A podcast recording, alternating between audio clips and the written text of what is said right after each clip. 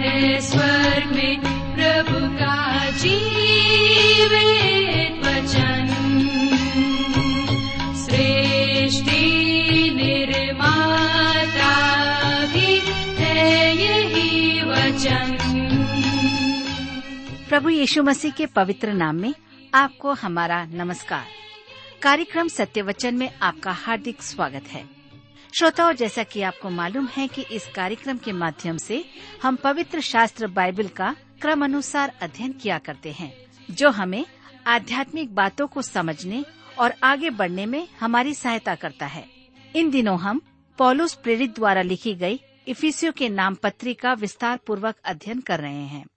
और श्रोताओं, हमें विश्वास है कि इस अध्ययन से आपको आध्यात्मिक लाभ मिल रहा है। तो आइए, इससे पहले कि इस अध्ययन में हम सम्मिलित हों प्रस्तुत है एक मधुर संगीत रचना।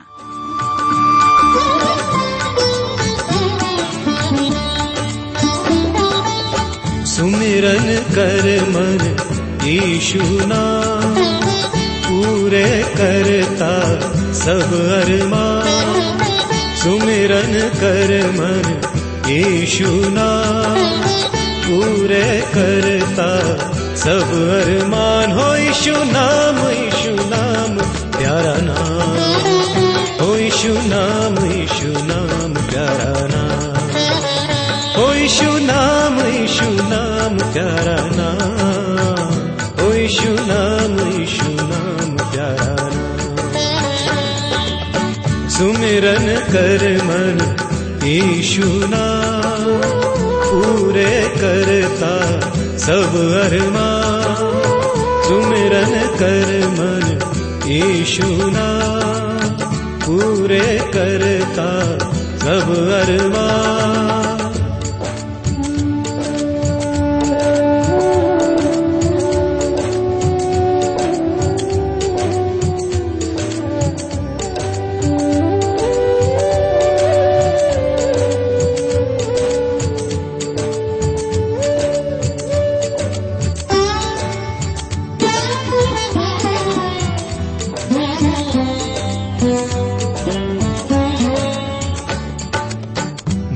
जब तेरी शरण में आया, तुझको मन से है अपनाया।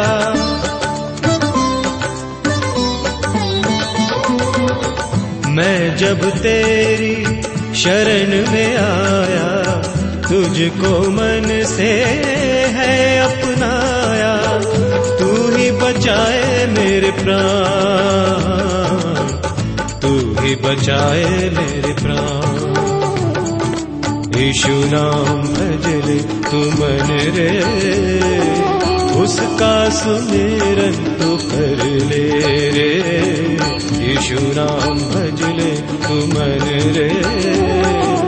उसका सुमिरन तो कर ले। यीशु नाम, प्यारा नाम।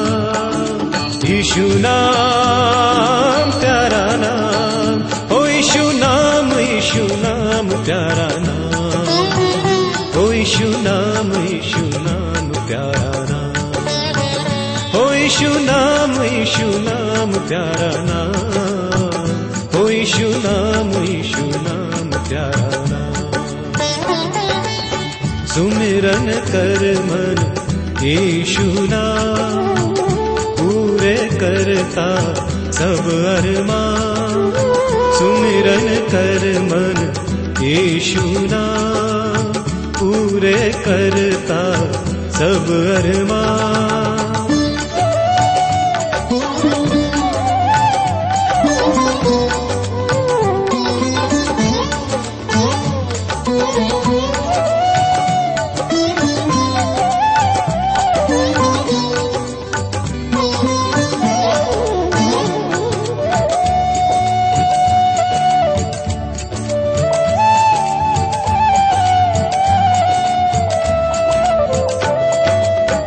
राजा हो या हो वो भिखारी, पापी हो या हो वो पुजारी।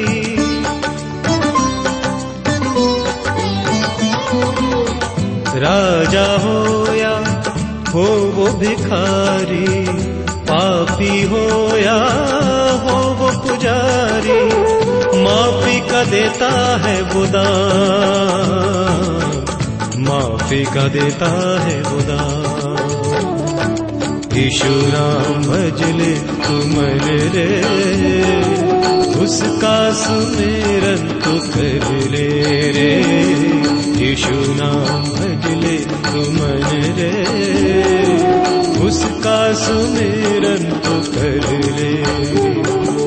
यीशु नाम प्यारा नाम यीशु नाम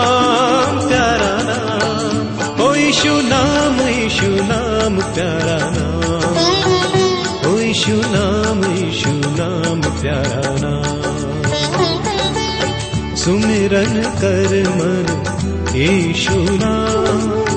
पूरे करता सब अरमान। सुमिरन कर मन यीशु नाम। पूरे करता सब अरमान। हो यीशु नाम यीशु प्यारा नाम हो यीशु नाम यीशु नाम प्यारा नाम हो यीशु नाम यीशु नाम प्यारा नाम हो यीशु नाम यीशु नाम प्यारा नाम हो यीशु नाम यीशु नाम प्यारा नाम हो यीशु नाम यीशु नाम प्यारा प्रिय मित्र प्रभु यीशु के पवित्र और सामर्थ्य नाम में आप सबको मेरा नमस्कार। मैं कुशल पूर्वक हूँ और आशा करता हूँ कि आप सब भी परमेश्वर की निकटता में रहते हुए कुशल पूर्वक हैं। आज मैं आप सबका इस कार्यक्रम में स्वागत करता हूँ। विशेष करके अपने उन सभी नए मित्रों का जो पहली बार हमारे इस कार्यक्रम में भाग ले रहे हैं। मित्रों, मैं आपको बताना चाहता हूँ कि हम इन दिनों बाइबल में से इफिसियों की पत्री नामक पुस्तक का अध्ययन कर रहे हैं। और पिछले अध्ययन में हमने देखा कि पौलुस इस पत्री के माध्यम से हमें कई महत्वपूर्ण बातों को बताया है। सर्वप्रथम हमने देखा कि पत्नी अपने पति के अधीन रहे और उसी प्रकार पति भी पत्नी को प्रेम दे। इस प्रकार से हमने पाया कि कलिसिया का संदर्भ देते हुए उसने हमें प्रेम करने की आज्ञा दी। और इसके साथ हमने देखा कि माता पिता को बच्चों को रिस न दिलाने की बातें कही गई है, ताकि हम बच्चों की देखभाल उचित रीति से कर सकें, उन्हें परमेश्वर के डर और भय में बढ़ाने पाए। कई बार हम माता पिता इस बात से चूक जाते हैं और यही कारण होता है कि हमारे बच्चे गलत रास्ते पर चले जाते हैं। पॉलुस इस पत्र के द्वारा इन सारी बातों को हमें स्मरण दिलाता है। इसके बाद वह हमें बताता है कि एक विश्वासी को, चाहे वह दास हो, चाहे वह स्वामी हो एक भाई और बहन के समान रहना है। कहने का तात्पर्य यह है कि एक समानांतर में चलना है, एक दूसरे को आदर देना है। और तब हम आगे बढ़ते हुए देखते हैं कि मसीह एक योद्धा है। और हमें बताया गया है कि मसीह एक योद्धा है और उसे इस संसार में रहते हुए अपने आत्मिक जीवन में बलवंत होना है, क्योंकि हमें इस संसार में रहते हुए संसार के उन अंधकार के हाकिमों से युद्ध करना है। अर्थात ये हमारा युद्ध स्थान है।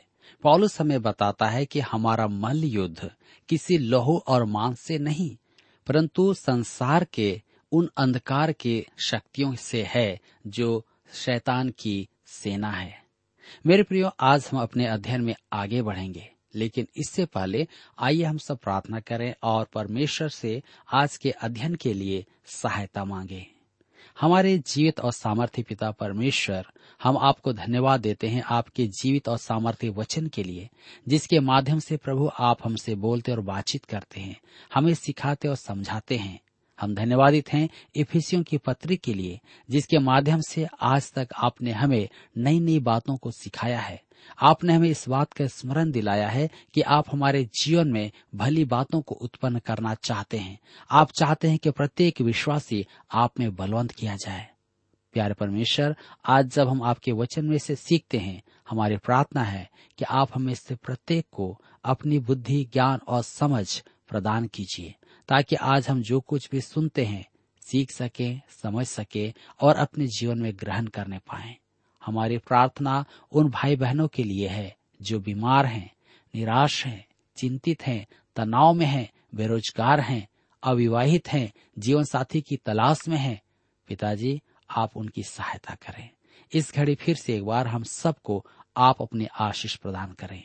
धन्यवाद के साथ प्रार्थना यीशु के नाम से मांगते हैं। आमीन। मित्रों, जैसा कि मैंने आपसे कहा, मसीही योद्धा के बैरी और आत्मिक युद्ध की चर्चा करते हुए अब पौलुस उन हथियारों का उल्लेख करने जा रहा है जो इस आत्मिक युद्ध में मसीही योद्धाओं को काम में लेना आवश्यक है।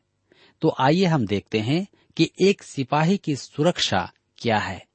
इफिसियों के पत्र छह अध्याय उसके तेरह पद में हम पढ़ते हैं, जहाँ पर लिखा है, इफिसियों के पत्र छह अध्याय उसके तेरह पद में, इसलिए परमेश्वर के सारे हथियार बाँध लो कि तुम बुरे दिन में सामना कर सको और सब कुछ पूरा करके स्थिर रह सको। ध्यान दीजिए, बैरी को तो हमने देख लिया है। अब पॉलुस हथियारों के नाम बताएगा।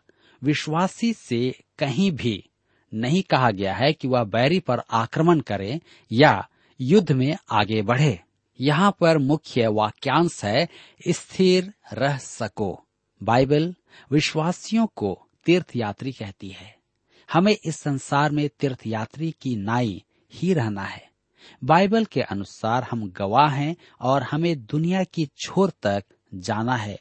धावकों की नाई दौड़ना है और अपनी आँखें प्रभु यीशु पर गड़ाए रखना है। इब्रानियों की पत्री बारह अध्याय, उसके एक और दो पद में हम पढ़ते हैं, वह दौड़ जिसमें हमें दौड़ना है, धीरज से दौड़े और विश्वास के कर्ता और सिद्ध करने वाले यीशु की ओर ताकते रहें। बाइबल हमें योद्धा कहती है और स्थिर रहने को भी कहती है। स्पष्ट कहूँ तो मैं पुराने तरीके की स्थिरता को अपनाऊँगा, न कि युद्ध करने को। मेरे मित्रों, वर्षों पूर्व एक प्रचारक था, जिसका नाम विली संडे था। वह कहता था कि वह प्रचार मंच पर शैतान से लड़ता था, और उसकी यह बात सुनकर बहुत लोग उसकी ओर आकर्षित हो रहे थे। मेरे विचार में, उसकी बात में सच्चाई थी, क्योंकि हम आत्मिक युद्ध में हैं। और जहाँ भी परमेश्वर का वचन और सुसमाचार का प्रचार होता है, वहाँ युद्ध होता ही है। आज भी यही युद्ध देखा जा सकता है। बैरी वही काम करता है। बैरी शनिवार रात्रि को काम नहीं करता है। वर्षों पूर्व जब मैं युवावस्था में था और परमेश्वर की सेवा में सक्रिय था, हम प्रत्येक शनिवार रात्रि के समय प्रचार करते थे। क्योंकि हमारा कहना था कि शनिवार रात्रि शैतान की रात होती है और हम इसे प्रभु की रात बना रहे हैं। अब क्योंकि मैंने अनेक वर्षों से परिस्थितियों को देखा है, इसलिए मैं सोचता हूँ कि शनिवार रात शैतान घर में बिस्तर पर आराम करता है कि अगली सुबह वह आराधना में आ सके। उसे अपने ही लोगों से युद्ध करने की क्या आवश्यकता है? जी हाँ वे तो उसी के हैं। मुझे विश्वास नहीं है कि वह उन पर गर्व करता है। सच तो यह है कि वह इन शराबियों और आवाराओं से लज्जित है। वह उन पर घमंड नहीं कर सकता। वह तो वहाँ रहना चाहता है, जहाँ आत्मिक युद्ध चल रहा है, जहाँ तक मेरा अपना प्रश्न है। मुझे कभी यह बोध नहीं हुआ कि मुझे यह युद्ध लड़ना है। अर्थात मुझे आक्रमण नहीं करना है। हमें आज्ञा दी गई है कि हम स्थिर रहें। आक्रमण करना शैतान का काम है। हमें तो आज्ञा है, सब कुछ पूरा करके स्थिर रहो।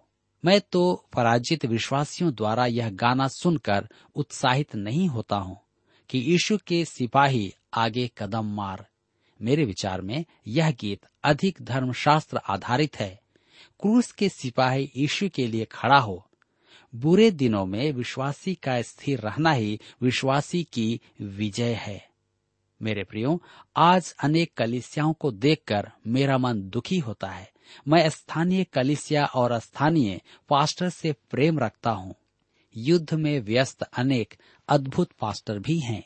यही वे लोग हैं जो आज युद्ध क्षेत्र में युद्ध कर रहे हैं। मैं अनेक बाइबल सभाओं में वक्ता के रूप में होकर के जाता हूँ, क्योंकि मैं उनकी सहायता करना चाहता हूँ। मैं अनेक वर्षों से सेवा कर रहा हूँ कि कह सकूँ कि जब कोई मेरे साथ कंधे से कंधा मिलाकर खड़ा होता है तो कितना अच्छा लगता है। और मैं वास्तव में इसे सराहता हूँ। कलिसिया की उपस्थिति को कम देखकर और महान कलिसियाओं में रुचि की कमी देखकर मेरा मन दुखित हो जाता है। कलिसिया के सदस्य इस तथ्य के प्रति अंधे हो गए हैं कि वहाँ एक आत्मिक युद्ध चल रहा है। मेरे मित्रों, क्या आप अपने पास्टर के लिए शनिवार की रात प्रार्थना करते हैं? उसकी आलोचना करने की अपेक्षा उसके लिए आप प्रार्थना करें। उसे आपकी प्रार्थना की आवश्यकता है। शैतान उसका बहुत विरोध करता है। आपको उन लोगों का साथी नहीं होना है, जो परमेश्वर के वचन का प्रचार करने वाले को क्रूस पर चढ़ाएँ। आपको उसका साथ देना है, जैसे हारून और हुर। इसराइल की ओर से मूसा का साथ देते थे। मेरा मन उन पासवानों के लिए तड़पता है, जिन्हें ऐसी कलिसियाओं की आवश्यकता है, जो उसके साथ खड़ी हो सके। जी हाँ कई पास्टर आज भी अपने जीवन में समस्याओं का सामना कर रहे हैं। कारण सिर्फ़ इतना है कि कलिसिया के लोग उसके साथ खड़े नहीं हो पाते हैं। अर्थात खड़े नहीं होते हैं, सहयोग नहीं देते हैं। आज आप उस ओर हैं जो आपका बैरी है। इफिसियों के पत्र छह अध्याय उसके चौदह और पंद्रह पद में आगे हम पढ़ते हैं। इसलिए सत्य से अपनी कमर कसकर और धार्मिकता की झीलम पहनकर और पाओ में मेल के सुसमाचार की तैयारी के जूते पहनकर। ध्यान दे, स्थिर रहो। यह चौथी बार है कि वह विश्वासियों को ऐसा आदेश देता है। यह पहली बार है कि मैं पौलुस को एक सेना नायक के समान आदेश देते हुए देख रहा हूँ। पहले तो उसने कहा, मैं तुमसे विनती करता हूँ, परंतु अब वह स्थिर रहने का आदेश देता है। अब हमें स्थिर तो रहना ही है, परंतु हमें अपनी सुरक्षा के लिए कवच भी धारण करना है। हमें शैतान की युक्तियों से हारना नहीं है, हमें उसके आक्रमण के लिए तैयार रहना है। मेरे प्रियो, सत्य से कमर कसकर, उस युग की वर्दी में कमरबंद वर्दी के अन्य सब भाग को संभाले रहता था, वह बहुत आवश्यक था। और सच तो यह है कि यदि कमरबंद खो गया तो आपका सब कुछ खो गया। आपका वस्त्र हवा में उड़ने लगेगा और आपकी पतलून नीचे गिर जाएगी। हम व्यंग कला में भी ऐसा ही देखते हैं कि एक पुरुष भाग रहा है या लड़ रहा है और उसकी पतलून नीचे सरक रही है। लोग यह देखकर हँसते हैं, परंतु यह हास्य कला तक ही अच्छा है, युद्ध में नहीं। कहा जाता है कि प्राचीन युग में एक चतुर सेनापति अपने सैनिकों से कहता था कि बैरी जब सो रहा हो, तब उसका कमरबंद काट दे। सुबह बैरी अपने पतलून संभालने में इतना व्यस्त होगा कि बंदूक नहीं चला पाएगा और युद्ध में हार जाएगा। हमें आदेश दिया जा रहा है कि हम बैरी के समक्ष अपनी कमर कस लें। सत्य। सब बातों को संयोजित करता है। यह सत्य क्या है? यह परमेश्वर का वचन है। हमें परमेश्वर के वचन के प्रचारकों की आवश्यकता है, परंतु ज्यो का त्यों। आज अनेक जन अपनी गवाहियाँ देते हैं। फुटबॉल के खिलाड़ी, सिनेमा सितारे, टीवी कलाकार आदि सब अपनी गवाहियाँ देते हैं। उनमें से अधिकांश तो घास चर रही बकरी से अधिक बाइबल का ज्ञान नहीं रखते हैं। कहने का मतलब यह है कि परमेश्वर के वचन को अधिक नहीं जानते हैं।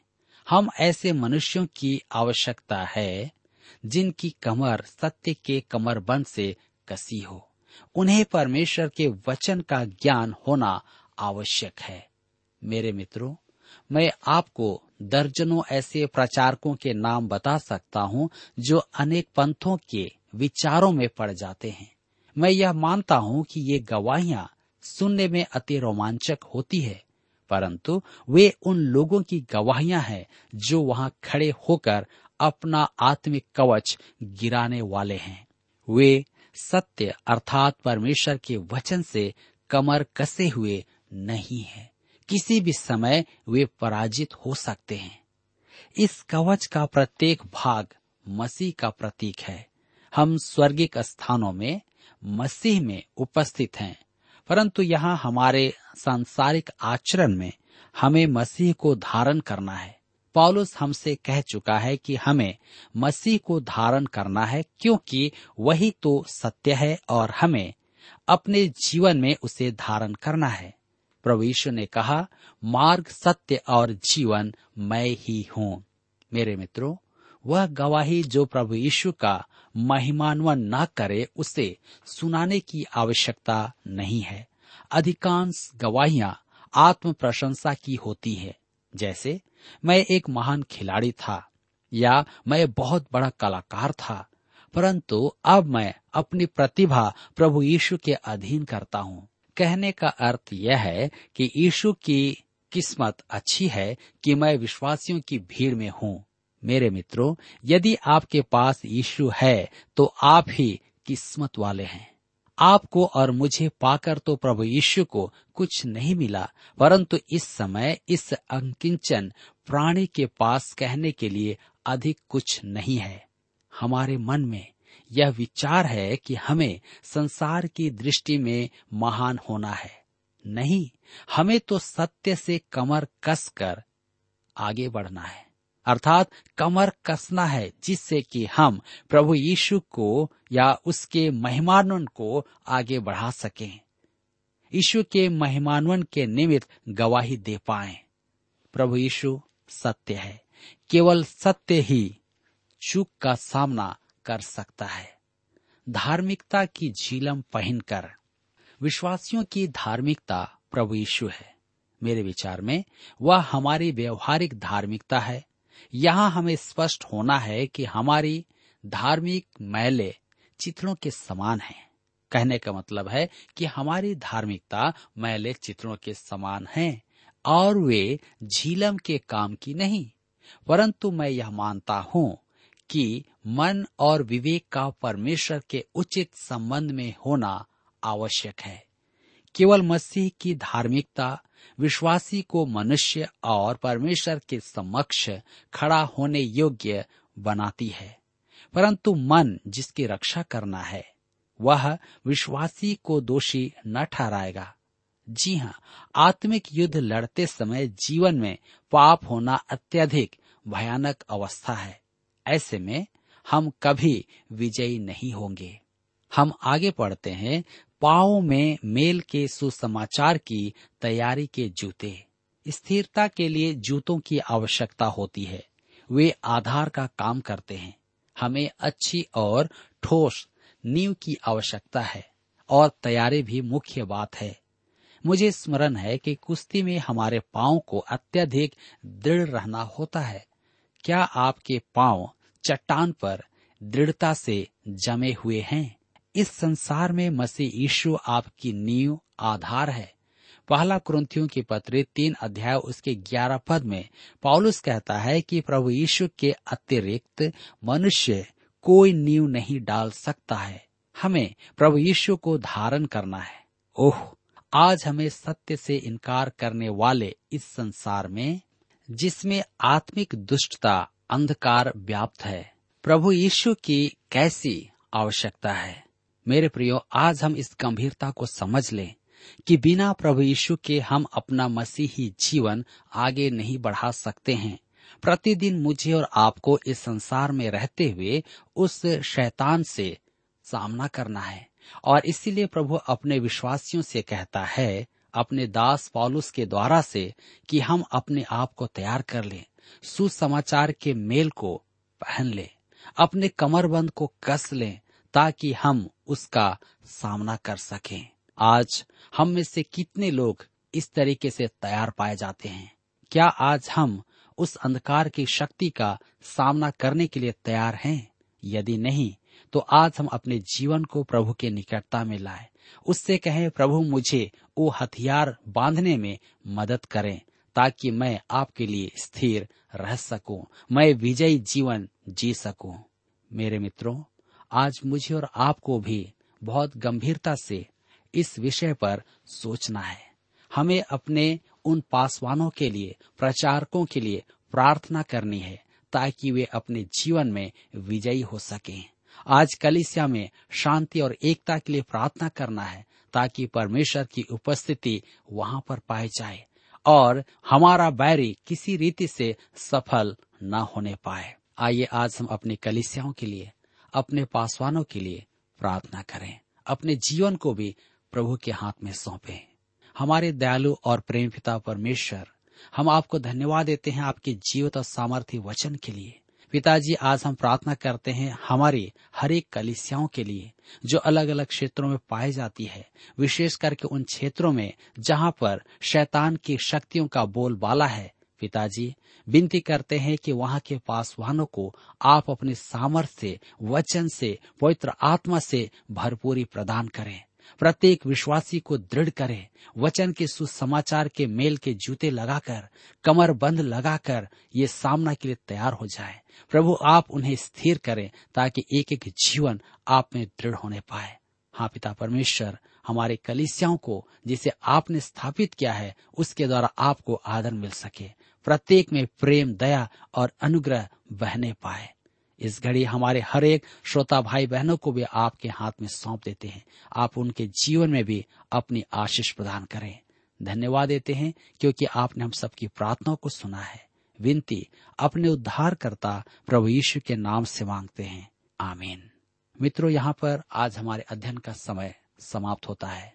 मुझे विश्वास है कि आज आपने अवश्य ही अपने जीवन में बहुत गंभीर और विशेष बात को सीखा है। प्रभु आप सबकी सहायता करें। प्रिय श्रोताओ, अभी आप सुन रहे थे बाइबल अध्ययन कार्यक्रम सत्य वचन हम आशा करते हैं कि आज के इस कार्यक्रम से आपको आत्मिक लाभ मिला होगा। यदि आप परमेश्वर के बारे में और अधिक जानना चाहते हैं तो हमारे पास नया नियम एवं पवित्र शास्त्र बाइबल उपलब्ध है। इन्हें प्राप्त करने के लिए आप हमें इस पते पर लिख सकते हैं। कार्यक्रम सत्य वचन T W R, post box number चार तीन एक शून्य, नई दिल्ली, एक एक शून्य शून्य एक नौ। पता एक बार फिर सुन लीजिए।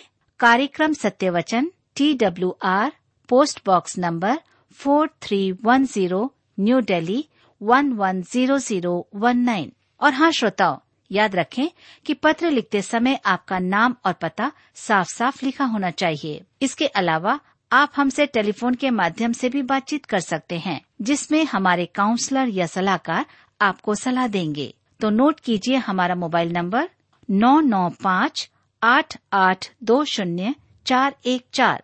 याद रखें, double nine five eight eight two zero four one four. और हमारा दूसरा नंबर है zero nine six five one four double three three nine seven. याद रहे शून्य नौ छ पाँच एक चार तीन तीन तीन नौ सात। इसके अलावा आप हमसे ईमेल के द्वारा भी संपर्क कर सकते हैं। हमारा ईमेल आईडी है Hindi T T B at T W R dot I N Hindi T T B at T W R dot I N और अब इसी के साथ हमारे कार्यक्रम का समय यहीं पर समाप्त होता है। अगले कार्यक्रम में आपसे फिर मुलाकात होगी। तब तक के लिए हमें आज्ञा दीजिए। नमस्कार। जीवन को अपना ले जिसमें